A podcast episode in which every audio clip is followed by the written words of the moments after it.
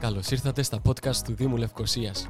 Αν θέλετε να μαθαίνετε τα νέα του Δήμου της πρωτεύουσας, πληροφορίες για την ιστορία της πόλης και να γνωρίσετε τους ανθρώπους που της δίνουν ζωή, ακολουθήστε τα επεισόδια μας μέσω Apple Podcasts, Spotify ή Google Podcasts.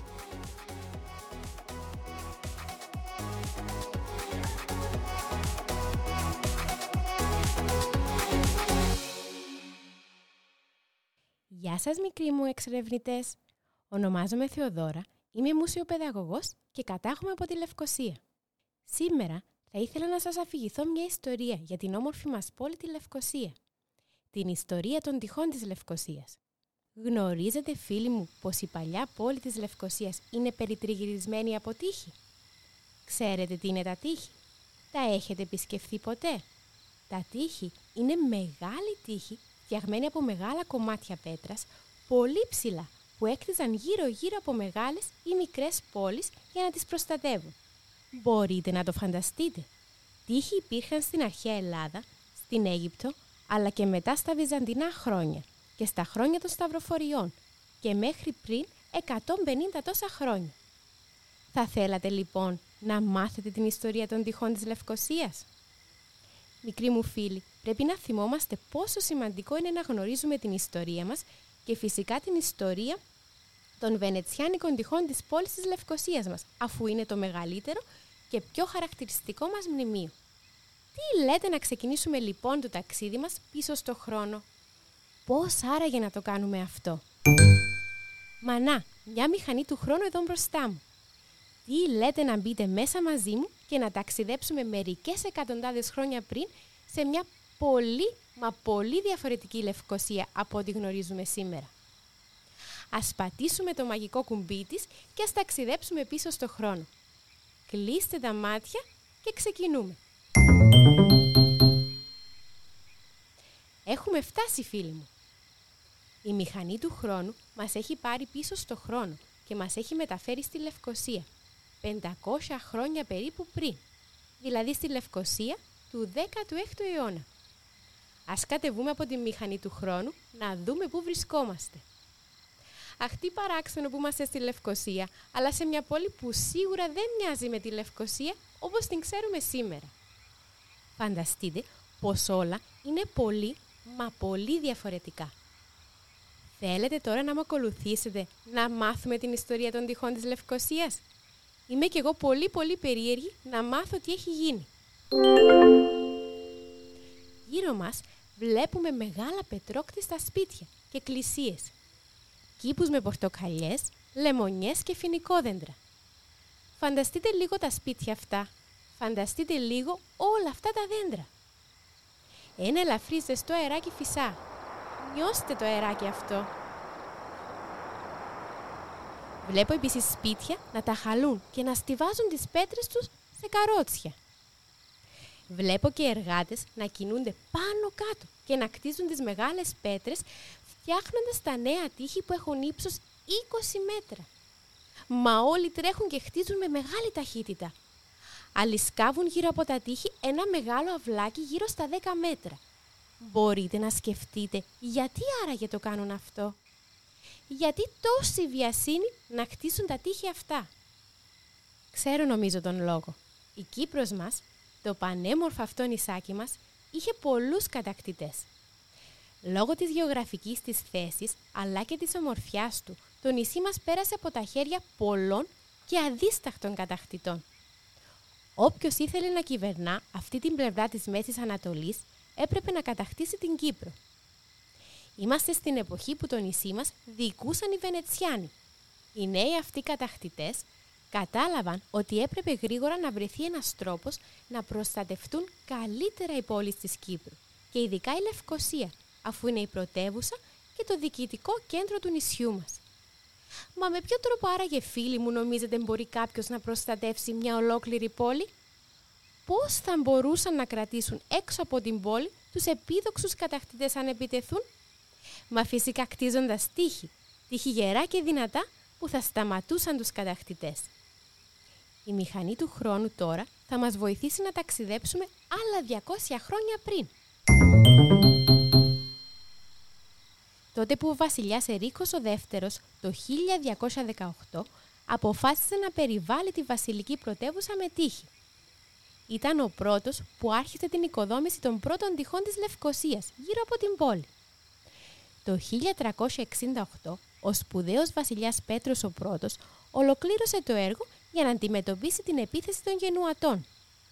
Το 1373, ο βασιλιάς Πέτρος ο δεύτερος ενίσχυσε τα τείχη, ενώ το 1426 ο βασιλιάς Ιαννός ο πρώτος τα επισκέβασε. Τα πρώτα τείχη της Λευκοσίας μας ήταν λοιπόν τα τείχη που έκτισαν οι Λουζινιανοί, δηλαδή οι Φράγκοι βασιλιάδες και ονομάστηκαν τα Φράγκικα τείχη.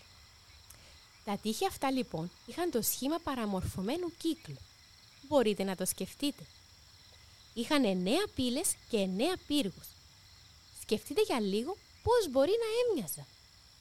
Ένα μεγάλο μέρος, ίσως περισσότερο από τη μισή έκταση, ήταν ακατοίκητο ή εκεί υπήρχαν καλλιεργημένα περβόλια. Εξαιτίας του σχήματος και του μεγέθους, η άμυνα της πόλης είχε πολλές αδυναμίες, τις οποίες συμπλήρωναν το χαμηλό ύψος των τυχών και οι λόφοι που περιέβαλαν την πόλη. Ένα αιώνα μετά, χτίστηκαν τα ενετικά τείχη της Λευκοσίας μας. Αυτά είναι τα τείχη που θα δούμε σήμερα αν επισκεφθούμε το κέντρο της Λευκοσίας. Φανταστείτε πως μπαίνουμε και πάλι στη μηχανή του χρόνου και ταξιδεύουμε ξανά στο έτος 1567. Την περίοδο εκείνη υπήρχε μεγάλος κίνδυνος να επιτεθούν οι Οθωμανοί το νησί μας. Τα φράγκικα τείχη που υπήρχαν στην πόλη σίγουρα δεν θα βοηθούσαν σε μια τέτοια επίθεση. Πώς θα μπορούσαμε λοιπόν να προστατεύσουμε την πόλη μας και να κρατήσουμε έξω τους εχθρούς; Μα χτίζοντας νέα τείχη φυσικά, τείχη πιο γερά και δυνατά. Οι ενετοί που ανέλαβαν τη δίκηση του νησιού το 1489 έστειλαν μηχανικούς και αρχιτέκτονες για να μελετήσουν και να ενισχύσουν τις οχυρώσεις όλων των πόλεων. Το 1567, μικροί μου φίλοι, οι Βενετοί, έτοιμοι να ενισχύσουν την οχύρωση της πόλης, στέλνουν τον μηχανικό Ζούλιο Σαβορνιάνο.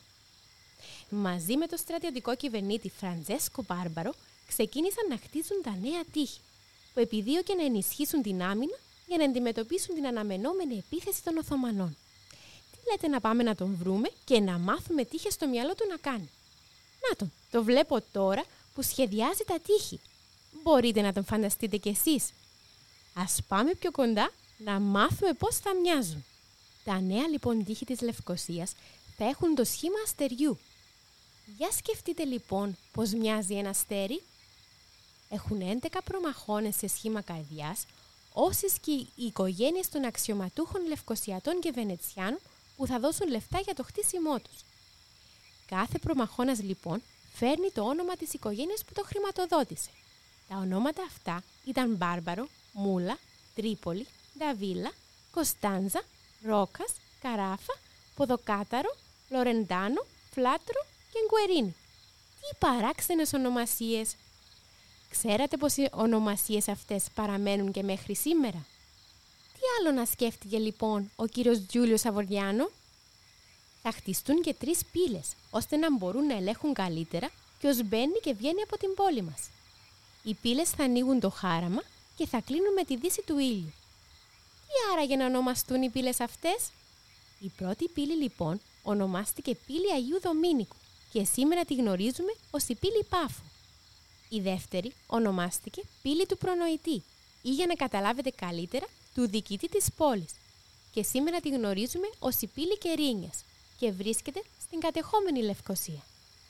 Η τρίτη και τελευταία πύλη ονομάστηκε Πόρτα Τζουλιάνα και σήμερα είναι η πολύ γνωστή σε όλους πύλη Αμοχώστου. Η μεγαλύτερη, η Πόρτα Τζουλιάνα, πήρε το όνομά της από τον αρχιτέκτονα και μηχανικό που σχεδίασε τα τείχη μας, τον κύριο Τζούλιο Σαβοριάνο. Ξέρετε, οι πύλες αυτές μέχρι πριν 100 χρόνια άνοιγαν με την ανατολή του ήλιου και έκλειναν με τη δύση και κανένας μετά από αυτές τις ώρες δεν μπορούσε να μπει ή να βγει από την πόλη. Τα τείχη αυτά κτίστηκαν σε λιγότερα από δύο χρόνια και για τον λόγο αυτό είδαμε να χαλούν σπίτια και να ξαναχρησιμοποιούν τις πέτρες τους. Και η μεγάλη τάφρος στο μεγάλο αυλάκι που περιέβαλε δεν πρόλαβε να γεμίσει νερό. Σήμερα, σε αυτό το χώρο, βρίσκουμε πάρκα, χώρους στάθμευσης και την όμορφη πλατεία Ελευθερίας. Πολύ θα ήθελα και ένα ενθύμιο από το ταξίδι μου αυτό. Πώς άραγε να θυμάμαι πώς έμοιαζε η πόλη μας και τι μπορώ να πάρω ώστε να το δείξω και στους φίλους μου. Μα ένα χάρτη φυσικά. Σπουδαίοι χαρτογράφοι της εποχής εκείνης έφτιαξαν χάρτες της Λευκοσίας με τα νέα της τύχη. Ο χάρτης αυτός που διάλεξα μοιάζει σαν κάποιος να έβγαλε μια φωτογραφία από ψηλά.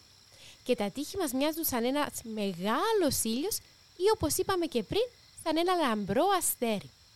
Τι λέτε τώρα που μάθατε για την ιστορία των τυχών της αγαπημένης μας Λευκοσίας να κάνετε κι εσείς ένα περίπατο και να τα δείτε από κοντά. Θα μπορούσατε να μοιραστείτε επίσης με κάποιον που είναι μαζί σας όλες αυτές τις μοναδικές και ενδιαφέρουσες πληροφορίες που μάθαμε σήμερα.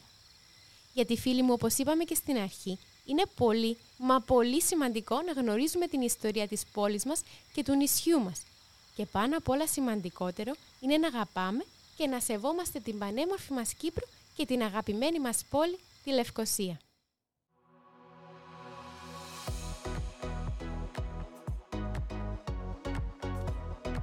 Για όμορφες ιστορίες και για την πλούσια ιστορία της πόλης, ακολουθήστε τα επεισόδια μας μέσω Apple Podcasts, Spotify ή Google Podcasts.